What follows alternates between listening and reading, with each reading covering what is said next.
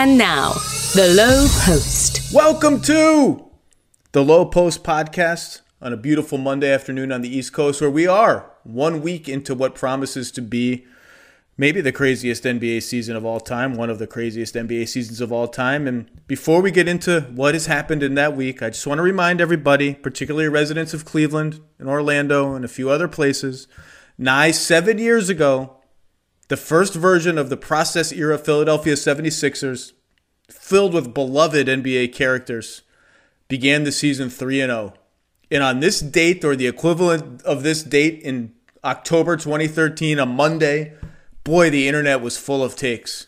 How are the process Sixers doing this? What if they're better than we thought? Oh my God, Michael Carter Williams to Spencer Hawes. Spencer Hawes is spacing the floor for Thaddeus Young. What if we were all wrong about the process Sixers? No, spoiler alert, we were not wrong. They were terrible. Last year, last year, the Minnesota Timberwolves started the season 3 0 amid much doubt. Kendrick Perkins on TV said he was sleeping, not only sleeping on the Minnesota Timberwolves, he was sleeping with the air conditioning on, windows open, having a great nap. And the Wolves started 3 0. And do you know what whoever runs their social media account did? Tweeted at Kendrick Perkins, You still sleeping at us? Something like that. You still sleeping on us, Kendrick? And Kendrick was like, Yeah, I'm still sleeping on you. Still, yeah, 3 0. I don't care, which was the appropriate response. Minnesota went on to be 7 and 4 and they doubled down on social media. They tweeted when they were 7 and 4 the Wolves are going to be bad this season in that capital letter lowercase alteration alternation that I don't really understand what that is or where it's from. And it had a it had a clip below it of Karl Towns making a funny face, like, "Oh, really? Really? The Timberwolves are going to be bad this season? We're seven and four. Guess what? The Timberwolves were really, really bad, super bad. They sucked. And I have to say, props to the Timberwolves people because they kept those tweets up. They did not delete those tweets. A lesser person would have deleted those tweets. A lesser organization would have deleted those tweets. I might have deleted those tweets. Like Ted Leonsis once deleted his post about how Jordan Crawford, Andray Blatche, and I think Nick Young were going to be the next, no, it must have been John Wall. We're going to be the next big three, the new big three in Washington. That blog post is deleted. You can't get it anymore on tedstake.com.edu.org. You can't get it. Okay, but the Timberwolves kept it up, which is just my way of saying Cleveland, you're 3 0. It's awesome. You beat the Hornets. You beat the Pistons, who stink like holy hell. You beat the Sixers without Joel Embiid. You're frisky. The Sexland backcourt, hat tip Larry Nance Jr., killing it. Andre Drummond having a great start to the season. There's some interesting stuff happening in Cleveland. You're not gonna. It's not gonna. This isn't gonna last. Orlando three and zero. Okay. I wrote off the Orlando Magic before the season. I said I'm done with them. I think they know they're done with themselves. I had them in like maybe to get the 10th or the 9th seed in the East, and, and that's for an incumbent playoff team whose core, minus some injuries, is mostly intact. 3 and 0. Offense killing it. I think they're number three in the league in offense, number two in free throw rate after years of being allergic to getting to the free throw line at all. Uh, fine. They they beat Miami and then they beat the Wizards twice. The Wizards didn't have Russell Westbrook the last time. I'm not that impressed. I'm a little impressed. I'm, I'm, impressed with Markelle Fultz being 12 of 13 from the line. I thought um, Markelle Fultz going from the 50 percentages, 50 percentile to 73 percent at the line last year was sort of an under the radar storyline and sign of progress. So it's it's cool. I just I just need to see it for a little longer. I'm just I'm not ready to crown anybody like the Timberwolves crowned themselves last year, but you can learn some stuff through three or four games, or you can think you can learn some stuff from three or four games. And so, to digest the whirlwind of the first week of the NBA season, where all I do is just sit down and mainline basketball right into my veins for many, many hours a day. One of the best in the business, author of an upcoming book about the 90s Knicks that I will devour I will devour that thing like Harry Potter book seven. I'll take it into my backyard and pretend it's Central Park and just sit there and read it until the sun goes down. From 538, Chris Herring, how are you? Zach, I'm, I'm great. I appreciate you as always. Uh, so I'll be a little bit lighter on what I was going to say a minute ago. You just took like a, not completely because there was nuance to it like there always is with what you do, but took like a, a sword to the balloons that these fans have in Orlando and in Cleveland, man. Like, yeah, they'll probably not end up in the playoffs, but let, let these let these no. Hey, hey, look, bit. hey, look. I had the I had the Cavs in my bottom tier in my tiers with Detroit, New York, who, by the way, just, I don't even know what the hell happened at Madison Square Garden last night. When Frank Ntilikina hit his 4 3 of the game with a hand in his face off the dribble, I actually stepped back from my computer for a second and was like, I just need to verify that I'm awake. That this, is, that this is a game that I'm watching, that this is not a hoax, that this is not a dream. And I can't remember who else was. Oh, Oklahoma City was in that bottom tier. But I did write the Cavs of all these teams have the most potential to be frisky because I think their offense is going to be pretty good. And that has happened. And Orlando, hey, look, there's a lot of pride on that team. Like the veterans on that team are proud. It's always well coached under Steve Clifford. So maybe they're a little better than I thought. I don't want to just pop the balloon. Let people be happy. If there's a year where people can just be happy, if Cleveland fans want to come out today and anoint Sexland the next Splash Brothers. And Larry Nance is now the best starting small forward in the league after starting one game there yesterday against the Sixers. I'm fine. You know what? I don't care. Like, ha- have at it. But anyway, Mr. Herring, how are you? I'm, I'm doing okay, man. Uh, happy holidays to you and everybody that's listening. But uh, I'm doing well. Santa did Santa did pretty well here at the Lowe household. Santa did pretty good. Remote control car, good times crashed into the wall immediately and dented the wall like within 30 seconds. Um, the biggest story in the league today, let's start here. The Brooklyn Nets come flying out of the gates, dismantle the Warriors, dismantle the Celtics on Christmas. Um, look fantastic on both ends of the floor. Even as of now, they are the number two defense in the league after three games, which is definitely a stat that you should read a lot into uh, after three games. Um, and then lose a weird game to the Hornets last night, who looked terrible in their first two games. Kevin Durant misses a very Duranty shot, just a perfect baseline pull up to try to tie the game at the end. Uh, weird loss, but you know, look, it's one loss. The Nets look awesome. And then today we get news that Spencer Dinwiddie has a partially torn ACL and may be out for the season. Uh, I think it's it's you know Spencer has not played well. I think he's averaging six points. A, he's not he's not shot well. I think he's averaging six and a half points a game. He's shot horribly from everywhere.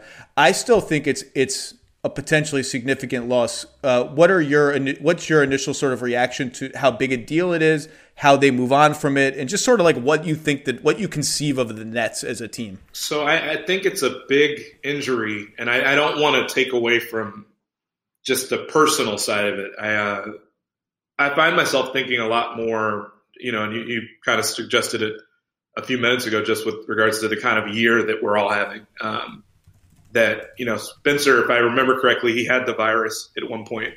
He, he did, and he was he was one of the players. I mean, he did. It's not like he got super in depth, I don't think, or maybe he didn't. I missed it, but he's one of the players for whom it was not just a, a little like I barely noticed it speed bump. He noticed right. It. So there's that aspect of it. There's the injury part of it, um, which you know ACLs are not.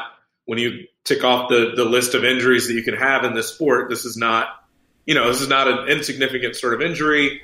Um, you know, thank goodness that he got his contract. You know, depending on how you view it, I, I know a lot of fans are going to look at it and say, "Ah, shoot, you know, that's kind of money now that is allocated differently than you would have done that if you knew he'd get hurt, obviously. But um, you know, thank goodness for his personal sake that he, you know, that he got his contract and his money.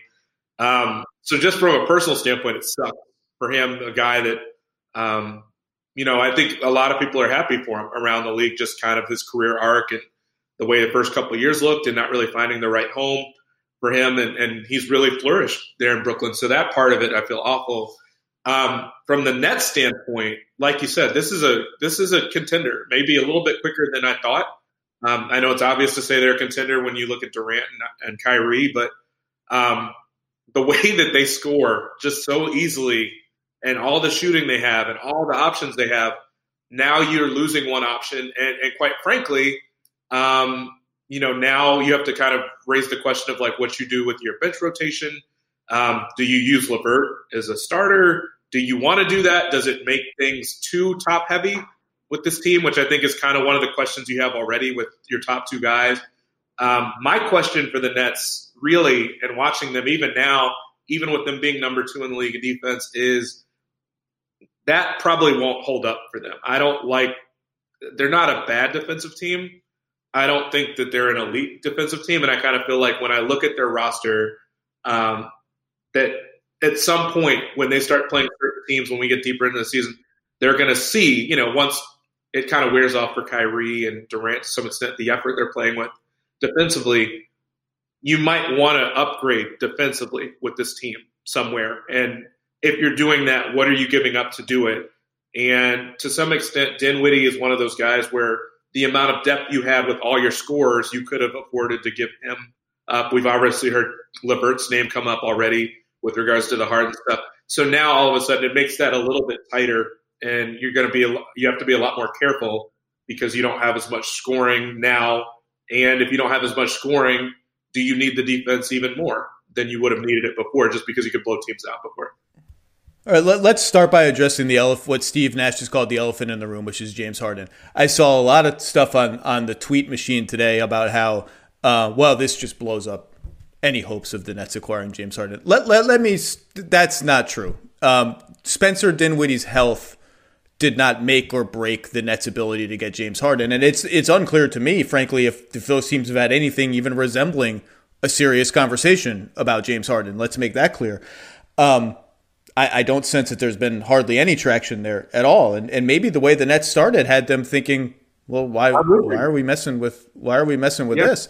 Um, but but if they wanted to mess with it Spencer Dinwiddie's health on a player option was not. I mean, look, Spencer Dinwiddie's good. Houston would like to have a good player on their team. What was going to make or break that theoretical trade was either how much draft equity the Nets were going to put in, how how unprotected all of it or some of it would be, what years it would be in, and if that was not even enough, then could they go get a third player, a third team with a young player that the Rockets wanted? Spencer Dinwiddie's health is not immaterial to the trade, but it's pretty damn close to immaterial. Regarding his place on the Nets. Um, to your point, their starting lineup has been destroying people. I think they're plus 32 in like 40 minutes together already. And I agree with you that they profile as a team if they are going to be a championship contender. And I had the, I was super high on them. I had them in the inner circle of contenders right off the bat. It was going to be with a profile of like top three offense, ninth to 12th in defense, something like that. And part of their top three offense, which they haven't had yet, but looks fine to me, is I think there was real power for this team in having three really good ball handlers on the floor at the same time. And that in the starting lineup, that's Kyrie, KD, and Dinwiddie. And Dinwiddie may look almost superfluous as a, as a third ball handler and not a great spot up shooter. But one thing I think the Nets leaned into, and it was clear very early, was we are going to play fast because we have a lot of guys who can dribble. We have a lot of guys who can bring it up. We have a ton of shooting. Not only that, we're going to play a lot of games where the matchups are super scrambled because we switch a lot on defense. The other team is going to want specific guys on KD and Kyrie because they're that damn good. And if we get a stop, all of that is going to create this swirl of chaos where teams are trying to find the right matchup and oh I'm not supposed to be guarding KD, but KD's next to me. He's a foot taller than me. This is a disaster. I'm whatever. And in that chaos come open three pointers and dunks if you have enough guys who can shoot and really dribble at a high level. And so that's why Spencer Dinwiddie, although he's averaging six, he has 20 points in three games and is on the surface superfluous, was not to that lineup. That raises the next question you brought up is do they then promote LeVert, who they have sold as Manu 2.0? as that third elite ball handler in the starting five. My hunch is they don't want to do that, that they want to keep the bench rotation largely intact. Um, I could see Taurean Prince getting a look. I could see Luwawu-Cabarrot, who hit three threes last night, getting a look. Um, I and I also could see them looking at that, and you know what, and saying, you know what, maybe the simplest option is just we start Caris LeVert and we stagger the minutes so that our bench rotations are, are similar. I don't know Certainly, there are ways to minimize the impact of, of the hit. The Nets are a super deep team, but I do think it forces them to stretch a little bit. And obviously, their their margin for another injury or or Kyrie just sitting out games or whatever, KD just sitting out games is a little thinner. So I, I think I think it's a meaningful loss to a team that, frankly, was about looked looked about ready to go. Like looked about ready to be like, no, no, we're not we're not just some fake contender. We're like we're legit. Yeah, no, I mean it, it, it's hard not to. It, it's funny. Like I, I feel like uh, the podcast that uh, I did with Windhorst and Kirk Goldsberry recently. Um, we kind of talked in advance about which teams we wanted to discuss beforehand, and I think we picked the Nets and the Sixers, and then both teams lost last night as we were talking, and so it's you know trying to figure out how dominant these teams are right off the bat Uh, you know, you, you might lose one of those first three or four games, whatever. But we saw enough in those first two from the Nets to know that this is going to be a team that you really have to reckon with as far as all the options they've got on offense. And this changes that just from the standpoint of who all's available, who all can you play together, and just the comfortability that I think uh, Nash had developed. Uh, we're not going to stagger these guys, uh, at least early on. And now I think that becomes much more of a realistic sort of thing, um, especially if you decide that you want to play LeVert with that starting five, because I think that is going to be the biggest adjustment here. If you move LeVert into that first five, um, there are moments where LeVert comes down and nobody touches the ball on offense for three plays but him um, and that bench group. And so, just by definition of him being that ball dominant within that group, um, if you're going to move him into the starting lineup, like that whole second unit becomes totally different if you move him out of that. And so, just by definition, I feel like you might have to move Kyrie or Durant into that group, and then you know maybe have them switch off at times. Yeah, to your, their, their second most played lineup behind the starters is the bench mob of LeVert, Shamet, Prince, Green, and Jarrett Allen. Um, and Prince is a guy boy, I'm getting tired of waiting on Taurean Prince, and I wonder if the Nets are getting tired of waiting on Taurean Prince. He's one of 11 from the floor in three games. He has one basket in three games, and he's still so deep in his own head in terms of the player he thinks he can be, the player the Nets need him to be, when he should shoot, when he should drive, when he should pass. And I do think he's just got like there's a good useful player in there that he's just got to work his way out of whatever mental funk and uncertainty he's in. And the only way he's going to do that is by playing. And there's part of me that wonders as underwhelming as he has been now in a year and a half or whatever with the Nets or whatever it is now I wonder if even starting him just for the sake of trying to light a fire under his ass might be some or just clarify his role or whatever it is might help but it would become even not, tougher to to thrive in a situation? I don't know if it makes it easier or tougher. Like you said it, it kind of it, it, would be a weird move because it, it, both is a confidence boost maybe i don't know uh, depending on kind of the way he thinks but also throws him into a situation where the shots probably become a little bit fewer for him too if you throw him into a lineup with Kyrie and Durant. But I, but yeah, you're absolutely right, and I think there's more pressure now on you. You have to hit shots when you're in lineups with those guys because they're going to be throwing everything they have at two guys in a lineup or at LeVert when you're in a lineup like that, and you've got other guys that can shoot on that team. And so if you can't, um, it doesn't really bode well for your ability to stay in the lineup every night. Yeah. Look, I really like the Nets. I think Steve Nash has them playing the right way. They're they're number one in um, the percentage of their possessions that come in transition, according to Cleaning the Glass. They're about 10th in pace, so they're not running all the time, but they're running when they get a chance. Um, they're playing Durant at center. Like they're just, they're playing, they came out looking like a team that knew what they were and how they could play. And I do think this sets them back as, as almost replaceable is too strong, but uh, uh Dinwiddie doesn't seem that significant on this team. In the long run, I do think if they have good health up and down the rest of the roster, and one guy pops off that bench that hasn't popped yet, maybe it's TLC, maybe Bruce Brown emerges, maybe Shamet starts to make shots. I mean, no one else is making threes on their team outside the two stars. Um, I think they can weather it and be about where they were as a, in terms of championship equity with Dinwiddie, but but certainly their margin for error is uh, is a little bit less. For the ones who get it done, Grainger offers high quality supplies and solutions for every industry, as well as access to product specialists who have the knowledge and experience to answer your toughest questions. Plus, their commitment to being your safety partner can help you keep your facility safe and your people safer. Call or click Grainger.com or just stop by. Spring is the best time to add new challenges to your training just in time for summer and warmer days. It's also the best time of the year to take a new look at your fitness routine, dial it up a notch, and continue powering on. Peloton's varying class lengths were designed with your personalized training in mind. Whether you'd like to add a 10 minute course session at the end of your strength class or take a 60 minute power zone ride to increase your endurance, Peloton classes help you focus on your needs and goals. They are also made to challenge you with a variety of classes like boot camps, boxing, okay, full body strength, marathon training, all created to grow your skills or push you to improve in what you already excel in. Peloton's expert coaches and nonstop vibes Hashtag vibes will push you to new levels of strength and endurance, keeping you on your toes while giving you the professional coaching you need. With a wide variety of options, whether you prefer to run outdoors, row, or ride at home, or strength train at the gym, Peloton has something for you. Get your head start on summer with Peloton at onepeloton.com. That's onepeloton.com. Uh, let's change gears and change conferences and talk about uh, a team that doesn't appear to have any margin for error at all. Um, certainly an interesting team three games in, and that's the Golden State Warriors, who are one and two, uh, 29th in offense, 26th in defense, and a Damion Lee buzzer beating three away from being 0 and 3. And that three, of course, came against the Bulls, who are bad. I don't know. I, uh, I, I, I, I just I look at the Bulls and I, they seem shiny to me. Before every season, I get a little too exuberant about the Bull. Maybe this is the year for Markkanen. I don't know. And then they come out and they stink.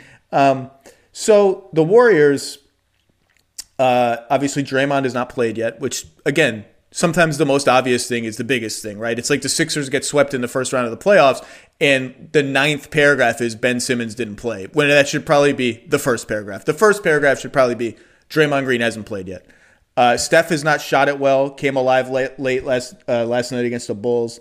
Um, Wiggins is Wiggins and Oubre are four of thirty combined on threes. Oubre has not made a three. He's zero of seventeen. I think Tom Haberstroh had a stat that he's missed every shot that is not a dunk so far this season, which is yeah. I got really a stat for you before you even finish here. Uh, go, go. Duncan tweeted. I don't remember who he cited, so I guess maybe his Twitter account would have it.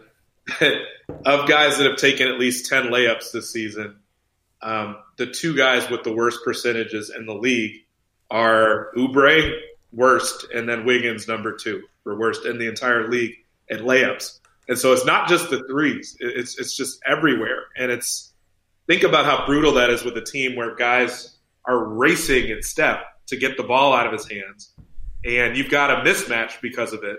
And it's basically just a race to the basket to see can Wiggins finish, can Oubre finish, you know, because they're not taking threes because other teams don't trust them to make those shots, and they're not even finishing the layups. So it's just been a brutal I mean, and thank goodness for them that they got the win over the Bulls, you know, in that fashion. But it's just, I don't know. Draymond's not there. Clay's not there. You know, Draymond will be back. But it just kind of feels like there's so much that needs to be fixed here that I'm not sure that Draymond does it to even put them in a position where they're really challenging for that eight seed. Not yet, at least.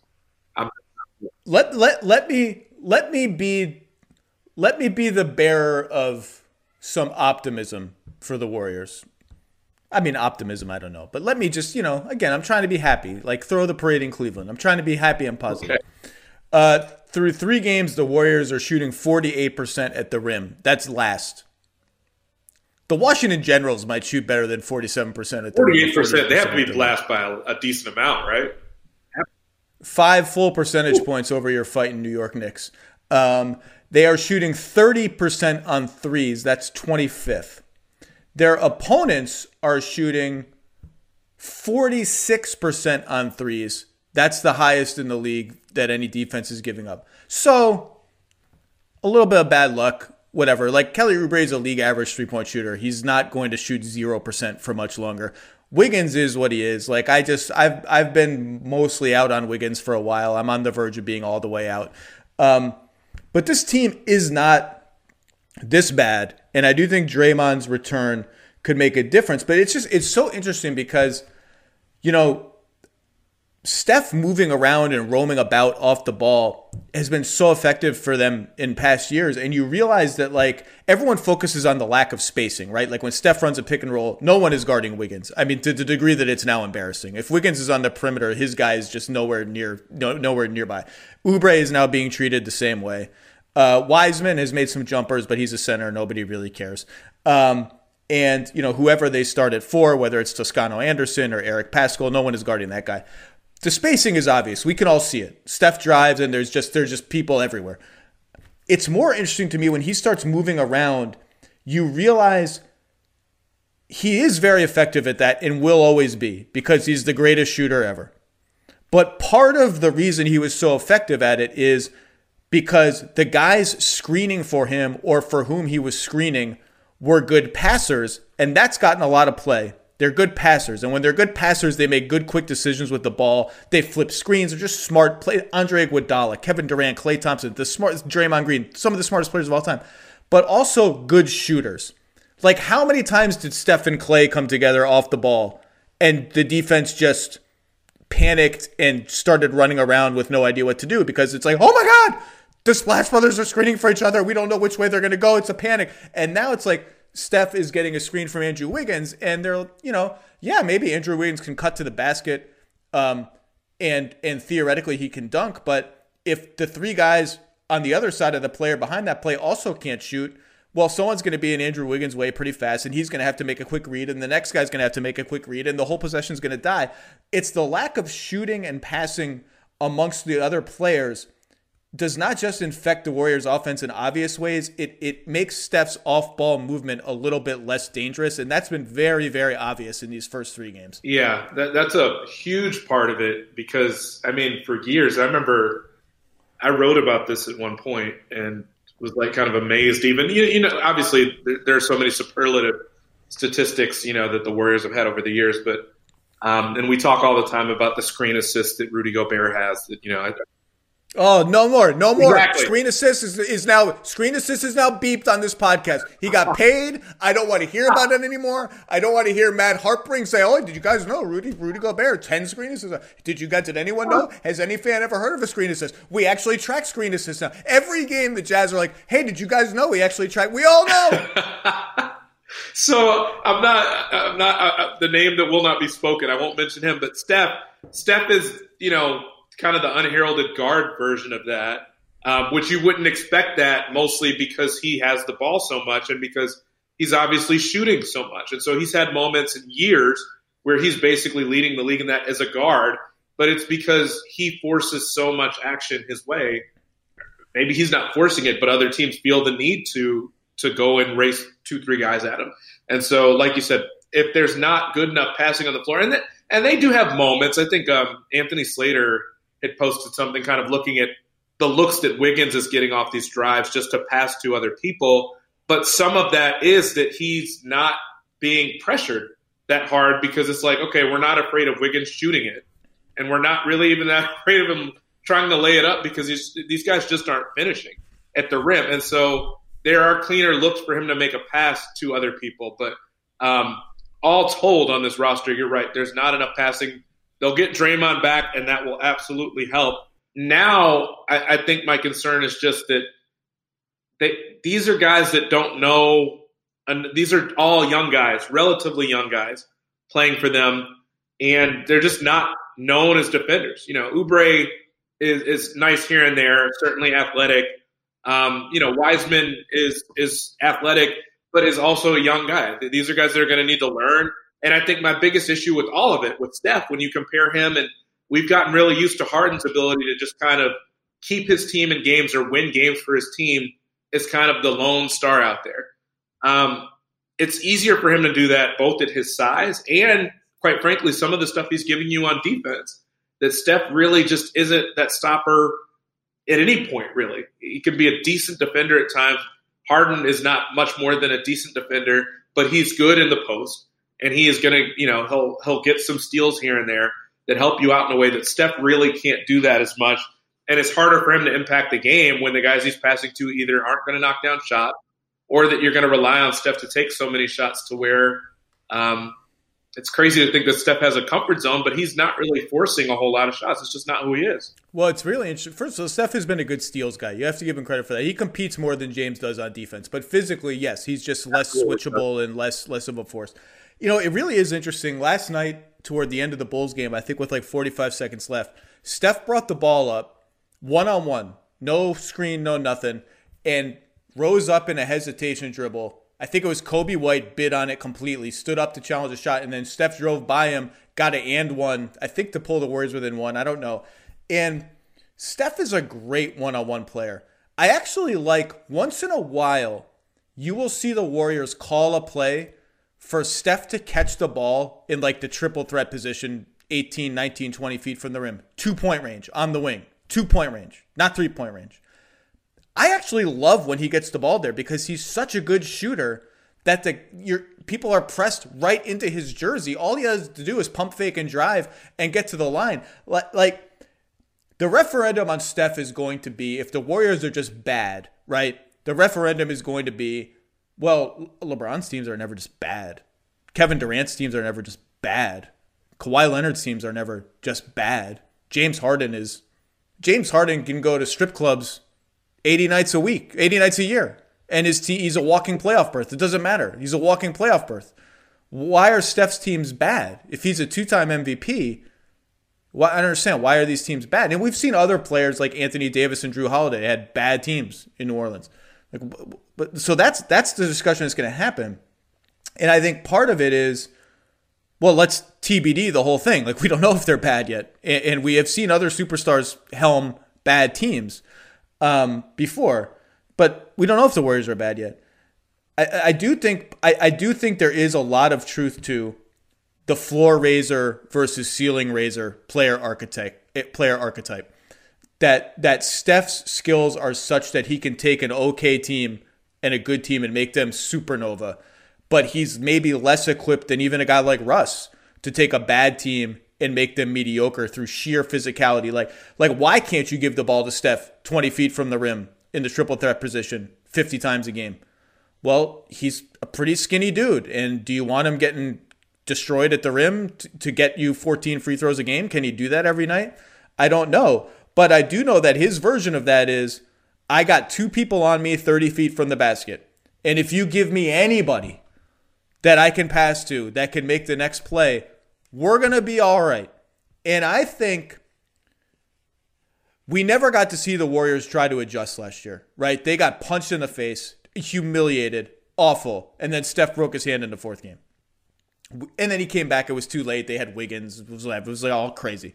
Um, my hope for the season, obviously, is that we give Steph and we, frankly, we give Steve Kerr too a chance to adapt. All right, you got punched in the face, Punch, maybe a little jab in the face. Well, more than a jab. They got they got rocked pretty bad. Came back and won last night. Draymond's coming back. These guys are going to get experience playing together. Oubre is not this bad. Wiggins is not this bad. Wiseman's going to get better. They'll have more familiarity. Steph is coming off a lost season and a long layoff. He's to have he's to get better. There's a team in here somewhere. I had the Warriors in the play-in tier, right? The 7 to 10 tier. I was I was a little lower on them than consensus, maybe. I still think that's where they are. They have looked worse than that through 3 games, but I want to see this coaching staff and this collection of players with time they will get better. There is a team in here that makes some sense. They're already number one in pace. They're forcing a ton of turnovers. So they have some semblance of like, we know how we have to play. I just hope uh, as everyone gets a little more comfortable and some of the shots start to drop, I think this is an okay team. I still think it's an okay team. I don't think it's a particularly good team, but I think it's an okay team. Do you? I mean, you, you bring up the pace thing, and that's that's kind of an interesting argument for them. I, I think from the way you just worded it, you're suggesting that you think that's right for them. It doesn't mean that I think that they should be Rockets pace slow. Um, but I wonder on some level, with particularly without Draymond back, is there such a thing as them playing too fast, given the talent disadvantage that they have for now? One and two, just the fact that with some of the fast breaks that some of the longer misses create and them not being that good on defense, I wonder if they hurt themselves by playing that fast. You're, that's true. That's a, it's a good point because a lot of teams have tried to minimize the talent gap by slowing slowing the pace to a crawl, right? And and this was the I Sixers. Yeah, I don't think wanted that. Not quite to a crawl, but maybe a little slower than what they've been playing at. Well, and this was the Sixers process thing, right? Where they played the fastest pace in the league, and smart people like Tom Haberstroh were like, um, well, part of the reason they might be doing this is the more possessions there are in a game, the more time and opportunities there are for the fact that they stink to really sort of shine through and they'll lose. I, I guess I get I get your point. I just think with their athletes and their lack of shooting, I, I do think they're built to play pretty fast, so it's worth trying. But that's an interesting that's an interesting counter. Um, I don't. I, I just hope they get a chance to sort of evolve as as the season goes on. Let's talk about a team that is three and zero oh and based on their prior track record, I think deserves a little love for being 3 and 0. And for I don't know, the seventh consecutive year, it appears that I am guilty of underestimating the Indiana Pacers, who uh, came back to beat the Celtics, or held on, I guess, to beat the Celtics last night. Jayson Tatum, what are these like? Like down one, we're just gonna ISO for a thirty footer. That's the shot. What? Yeah. How did that's he did that in the playoffs too? One game I think, or maybe in the bubble. There was a definitely another Tatum shot like that in the bubble, wasn't there? Yeah, I, I love Tatum, but I'm gonna. Well, we're getting to all this in the podcast later, but yeah, his shot selection. I get that Kemba's not there. I get that Tatum can make these shots, and obviously did it. Um, you know, he's done it early on in the season, even. But I I don't love a lot of the shots he's taking. But anyway, I, you want to talk about Pacers? Let's do that. Well, no, I actually the Celtics actually came up in my mind when we were talking about the Warriors because I without Kemba, it's actually quite similar to me. Without Kemba, they have just they they are now below the critical mass. I don't know how the hell they beat the Bucks in the first game. I didn't watch that game. Um, they've now sort of reached below the critical mass of just how many good offensive players do we have on the floor. When one of Tatum and Brown is on the bench, their lineups are. You look around, like, what is Peyton Pritchard the second best offensive player? Like how? Like good defenders all over the place. Like tough lineups, and Jaylen and Jayson are awesome. It's just I'm tired just watching those guys try to generate baskets. They need Kemba really, really badly. But let's not talk about them. Let's talk about the Pacers. Um, now, again, um, they've beaten Boston, the Knicks, and the Bulls. I think, or the Hornets. I care. I think the Bulls. Um, so uh, let's not go bananas here. But uh, look, this team has a track record of being good. They're playing a little differently under Nate Bjorkgren than they did under Nate McMillan in ways that I think are probably healthy. And Domantas Sabonis, Domantas Sabonis is just racking up a body count. He just wants to humiliate people in the post. And I love it because we have so few guys left in the league who just live for I am going to knock your ass to the ground, dunk on you, and just look down at you sneering afterward like a villain. And and Domas is like that. Um, I guess I, I, thought the Pacers' potential for combustibility was going to be problematic with Oladipo's free agency. Miles Turner almost got traded, but they've come out like, nope, we're the same team we were last year. Yeah, I mean, it's it's a little bit surprising. Some of it's not. Um, I always get text messages from some of the people that follow me, or, or not text messages, but DMs and and tweets from people. They're like, "Are you are you kind of a closet Pacers fan?" Because whenever you're on Zach's podcast, you always talk about the Pacers, you know, win, lose, or draw, whether they're doing well, whether they're not. And you know, I've written about them. I feel like every season, you know, done like a longer feature on them. And when I've talked about them on here, you know, one of the times you had me on was after I wrote a feature about them and they were like taking mid-range shots like there was no tomorrow. Um, you know, Nate McMillan basically told me that it was just kind of he wanted them to play free and just kind of take the first open shot you have. That's not what this team is doing. Um, so they went from uh, I think 10.4 mid-range shots per 100 possessions last year to now, which was 24th in the league. Now they're taking uh, I'm sorry, they're taking 10.4 mid range shots per 100 possessions now, which is 24th in the league. Last year, they ranked second in the league in mid range shots, 18 per 100 possessions. So they're taking like half as many there, which is a huge adjustment. The other thing I, I think that's really relevant here, um, like you said, they haven't played really, really strong competition yet. Maybe you know the Celtics, but they this is a team that by far had the most um, continuity from last year to this year. Except for Oladipo basically not playing all of last year. I think they're starting five, which so far this season is plus, I have it somewhere, but it's plus a lot, plus 30 in 27 minutes. I think their starting five only played like 85 minutes together last season.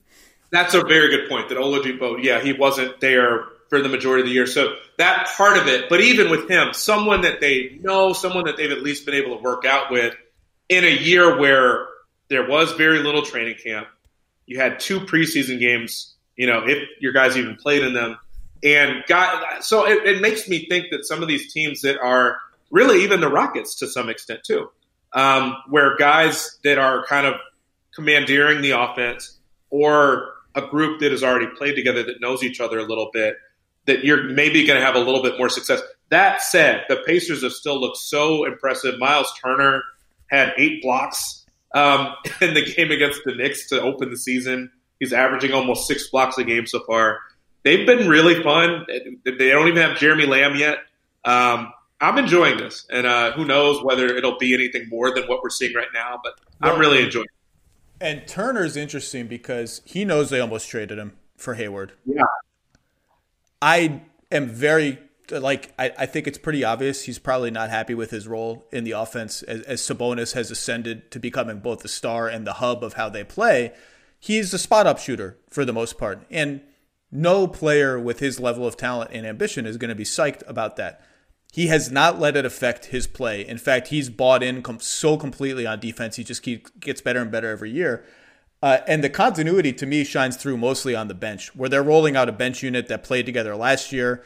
And, you know, Sabonis is, is the hub of that with McDermott and Aaron Holiday and TJ McConnell, who's TJ McConnell, he almost gets a steal in the backcourt every game. I just, I like, it's just a fun. Someone had a tweet the other day that said, I, I, I like had to do a double take because I'm like, I, am the king of weird ass statistics, and I don't even know if this one was a real one. I, and I feel horrible because I can't remember the name of whoever tweeted it.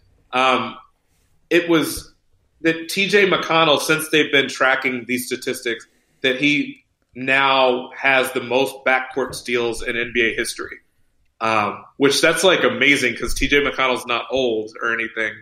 But I feel like they've probably been tracking that. They, have probably been tracking that stat for like ten years. And so whatever. They probably start tracking it TJ McConnell's rookie year, but it tells you how sneaky the dude is.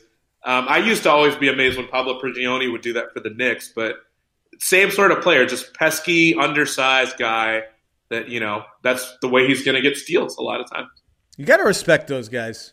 You think that they would get clocked in the face once every five games by by dudes who are just just like, can you just stop, man? It's the second night of a back to back. I'm just trying to bring the ball up. We're all colleagues in the same league. Just take a couple steps back, and he refuses to do it. But people are people respect it because it's one of the ways he sticks in the league. Interestingly, about the Pacers, um, they still are not shooting any threes.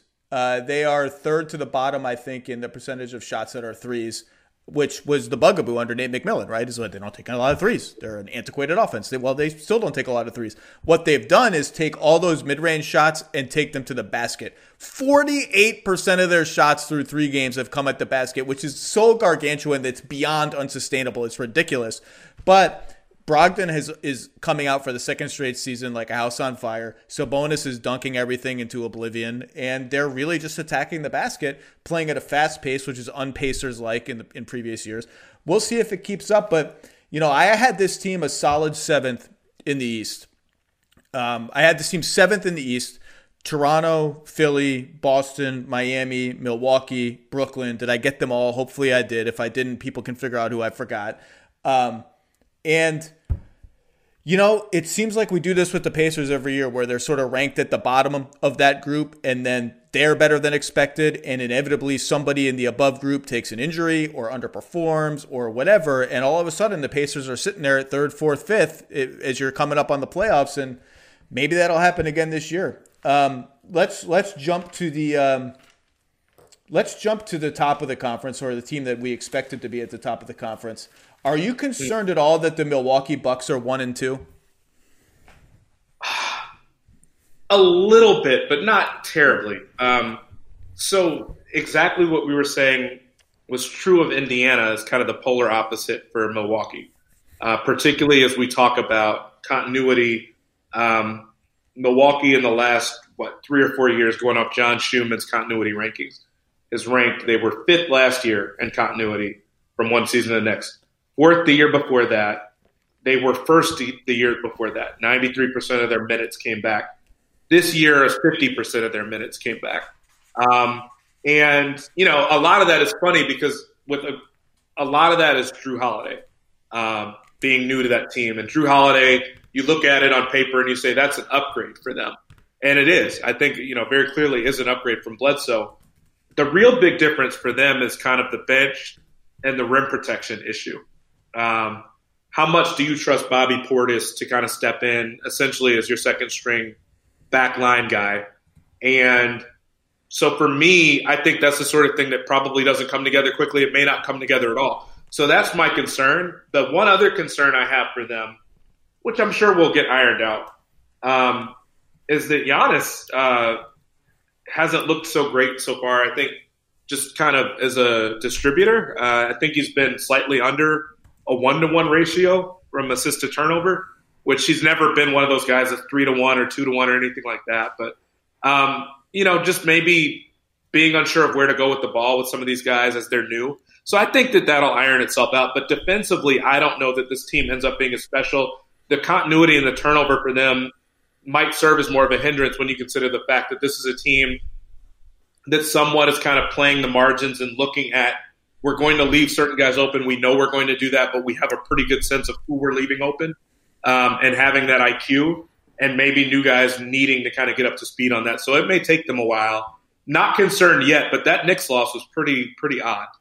That Knicks game, I can't remember very many regular season games that made me feel the sensation of unreality the way that like Julius Randle was making 20 foot fadeaways Elfrid Payton was having one of his seven games per year where you watch and you're like, whoa, whoa, oh, this is why the this is why the Magic had such a you know what for this guy. Um, and Frank Ntilikina went crazy. I'm so I'm glad that they finally played Frank Ntilikina. I don't understand why they weren't even playing him. Like you got to figure out what you have. I know you're trying to win, but you know, I, I, you know Quickley and Toppin were getting minutes. Quickley, particularly in the backcourt, he looks good. So I, I guess I get it. But I'm glad Frank finally played. But anyway, the Bucks I the turnover excites me just as a viewer. I'm I'm excited to watch, but I was always excited to watch Bucks games. But by the middle of last year, you knew the general formula for a Bucks game, how it would look, how they would play. And now there are all these new ingredients, and I want to see how the new ingredients work. And so you already see a lot of Jrue Holiday, Giannis pick and rolls, which I thought was one of the best reasons to get a, another ball handler. And you can see teams are going to test Jrue Holiday. They're going to go under and say, beat me with jumpers. They're going to leave him open for threes. They're not going to treat him with a great deal of respect.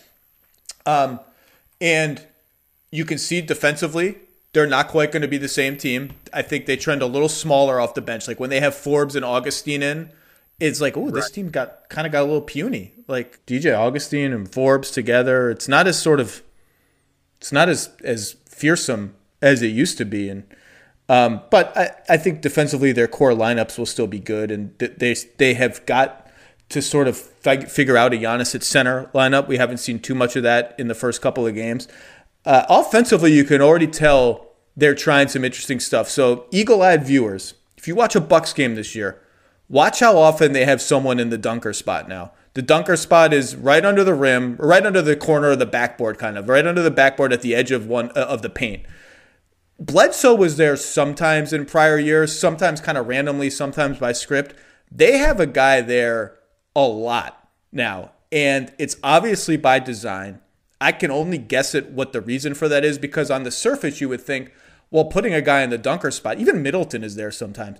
Putting a guy in the dunker spot, well, all that does is clog up driving lanes for like why are they why are they voluntarily clogging up the paint? That seems weird. I wonder if they think mechanically it makes it harder for defenses to build a wall in some ways for Giannis and it, it, like are they going to build up from the baseline to do that or if it gives him an easier drop off pass somewhere i'm not convinced it's a thing that's really going to work or change their life as a half court offense but it is interesting um, but their offense has been crazy good so far their offense hasn't been the problem their defense has not been very good but that's mostly because of random shooting i just I think the Bucks are about what I expected. The regular season is going to be more of a development for them than it more of a development thing than it has been in the past couple years. I think that's healthy. I think they needed that, and I, I just I'm more interested to watch their games. I'm more interested to see how the pieces come together. But as long as they're scoring points, and even last night against the Knicks, they were like four of 35 from three at one point. They were getting good shots. Um, i think they're fine. Uh, I would like to see Giannis look a little more comfortable in the post and from the foul line, but I'm not one and two doesn't doesn't worry me. But they are they're an interesting watch this year, Mr. Herring. Yeah, I mean, I think you raise a good point too. That the the idea this team had a floor, or, had you know they've been winning you know 65, 70 games a year, you know prorated out. They've had enough cushion between them and the team right behind them, second, third, whatever.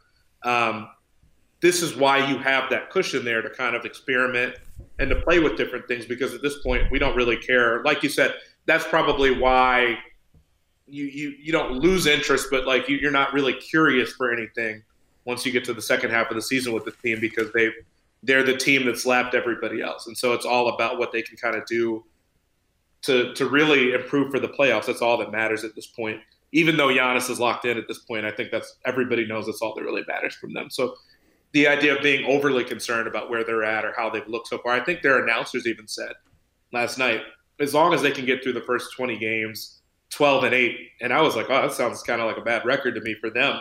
But in, in, reality, it probably doesn't matter that much. Well, it's also going to be a very weird season. Maybe not, maybe less so for the Bucks and other teams, but in terms of you know guys sitting out back to backs, sure. obviously we've already seen one team, the Rockets, decimated by COVID related protocols. Have seen a couple other players, stray guys on other teams, sit out. And by the way, a stat that I'm going to be monitoring all year long: home teams so far are 20 and 19 going into tonight's action on Monday, so about 500. And it's just very curious what home court advantage even means with no fans, but not only no fans, a lot of teams playing little baseball style series where the team plays the first game, they stay over, have an off day in the same city, play the second game. So they're not traveling, they're not coming into that second game off a flight and a late night and all that. And so 20 and 19, you know, again, that's way too small of a sample to, to read anything into. But, um, you know, we'll, we'll, we'll, opportunity to to just screw up everything by losing by 50 at home also. that was normally I'll watch any Sunday matinee because it helps me check off a game ahead of time, get ahead of the ahead of the action. I saw the score of that game and I thought I think I got to skip this one. I don't think this is this is going to go. you didn't miss much. You didn't miss as much as the Clippers did. I'll put it that way in terms of their shots. They they appear to uh, miss. I missed some Boban time though. Um, yeah. Let's talk about one last team, and that's the Pelicans, who are. Uh, I, am going to be watching the Pelicans obsessively this year. For I mean, how can you not watch Zion? The guy is just is like Thor on a basketball court. Uh, they are two and one. Uh, their offense has been quite bad. They're 27th in offense. Their defense has been fifth or sixth. I can't even read my own handwriting. Um, I am, for reasons we can talk about, I am very interested in how they are playing on both ends of the floor. Again, they're two and one. They just beat the Spurs last night. But boy, are the Spurs fun! I severely underestimated the Spurs fun factor. I like the Spurs, and it, it, it's so funny because I, I like had to look back at some notes I took from last year, the year before. Is it just me, or does DeMar DeRozan like decide to play point guard way more at the beginning of seasons, and then it kind of fades a little bit, where he he's had like a bunch of double digit assist games early on in seasons the last couple years. And then it kind of fades away. And so it's like he starts with big assist months to start the year.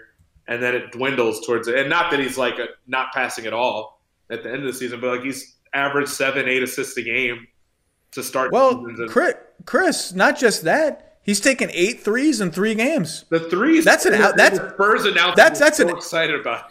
I love it. That's an outburst. That's an outburst for DeMar DeRozan. He took 35 all last season. He's already taken eight, and it, he goes through these stretches again where it was like, oh my god, DeMar has decided to shoot threes, and then a week later it'll be nope, DeMar's not shooting threes. But the Spurs right. are super fun. Kel- Keldon Johnson. Keldon Johnson has been one of my 10 favorite players in the league to watch uh, so far this year. He just is jumping through I mean, he doesn't care if it's Aron Baynes or whoever. He's just jumping right through those dudes at the rim. Um, but the Pelicans beat them last night. They're two and one. You know, people had questions about their depth after their their top seven guys, who I think are interesting to, to very good. What did, what has struck you about New Orleans through three games? Um, their Freaky Friday ass sort of uh, um, you know, the idea that we knew that their offense would be good and their defense would be maybe have some question marks to it, and then it's been flipped. Um, you know, I I don't know that their offense was ever that great. I, I think they've got a lot of really good individual players on offense, and it was kind of going to be a, a question of how they figure that out. How do they play it? How much is the ball going to be in Ingram's hands? Um, but defensively, you know, as we talk about what's going to hold up and what won't with regards to the Nets and other teams, defensively. I don't. It, it's weird. The Pelicans have a bunch of guys that individually are really, really good defenders.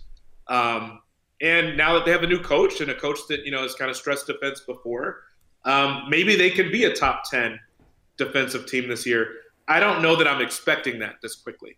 Um, and so that that's what I'm looking at right now is just kind of how much can that hold up because you know this team's not going to be 27th in offense when all is said and done.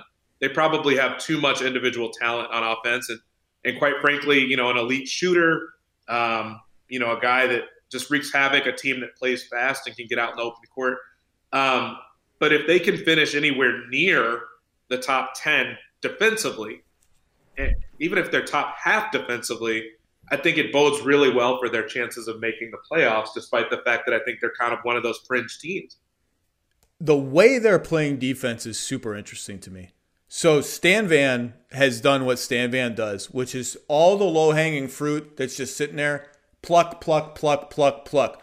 Uh, second lowest foul rate in the league through three games. Now, again, any stat right now is so dependent on who you've played because the sample size is so so, so small. But second highest, second lowest foul rate, number one defensive rebounding rate, suggests to me that Stan has said, "Hey, we're getting the fundamentals right. We're not going to be second and first probably the whole season, but we're not going to be 25th and 20th. We're plucking those fruit. We're eating them up. We're gobbling them up. We're plucking them."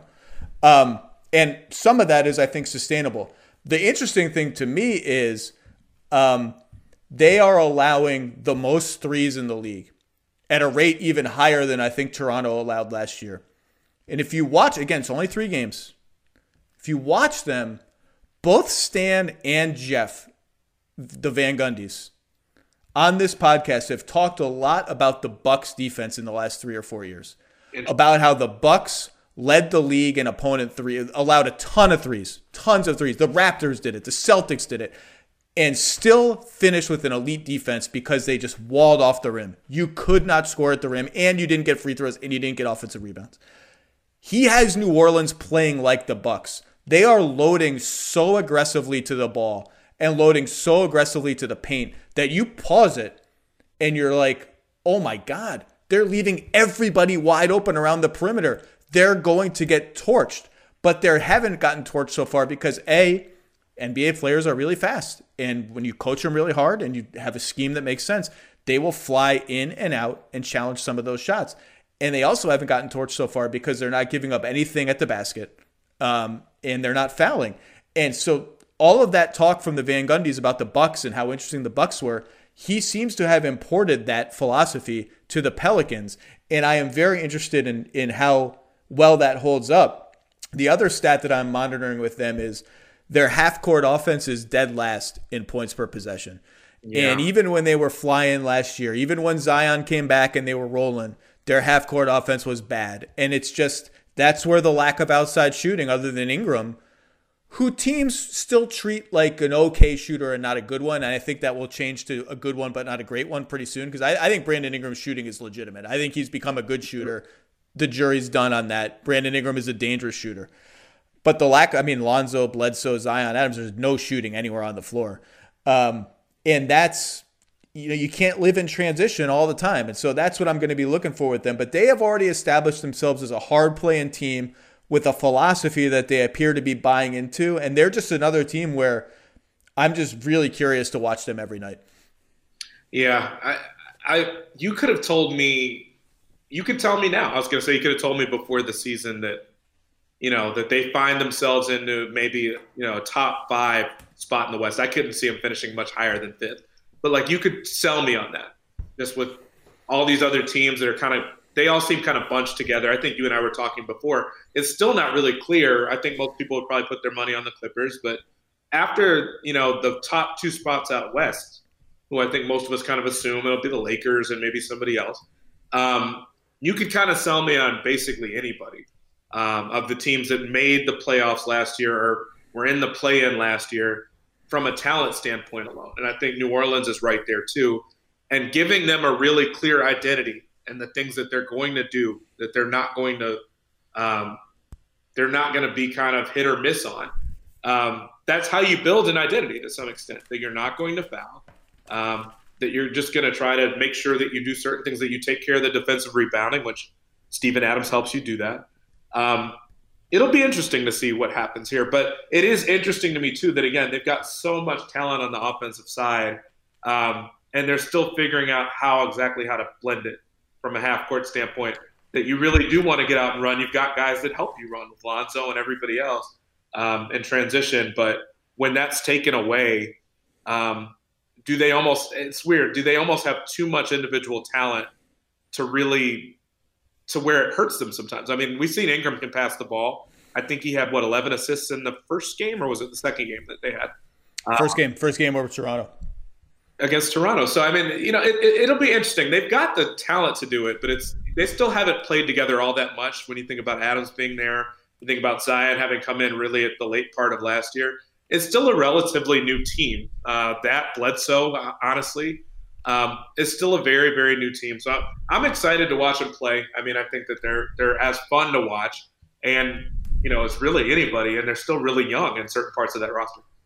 Shopping for Mother's Day is usually a challenge because you wait until the last minute. Shame on you, by the way. But Macy's Gift Finder makes it incredibly fast and easy to find the right gift just in time for Mother's Day. Whether you're shopping for your sister's first Mother's Day or your fashionista mom who loves to make a statement, Macy's Gift Finder has so many great gift ideas. You can easily pick out something special to celebrate the both.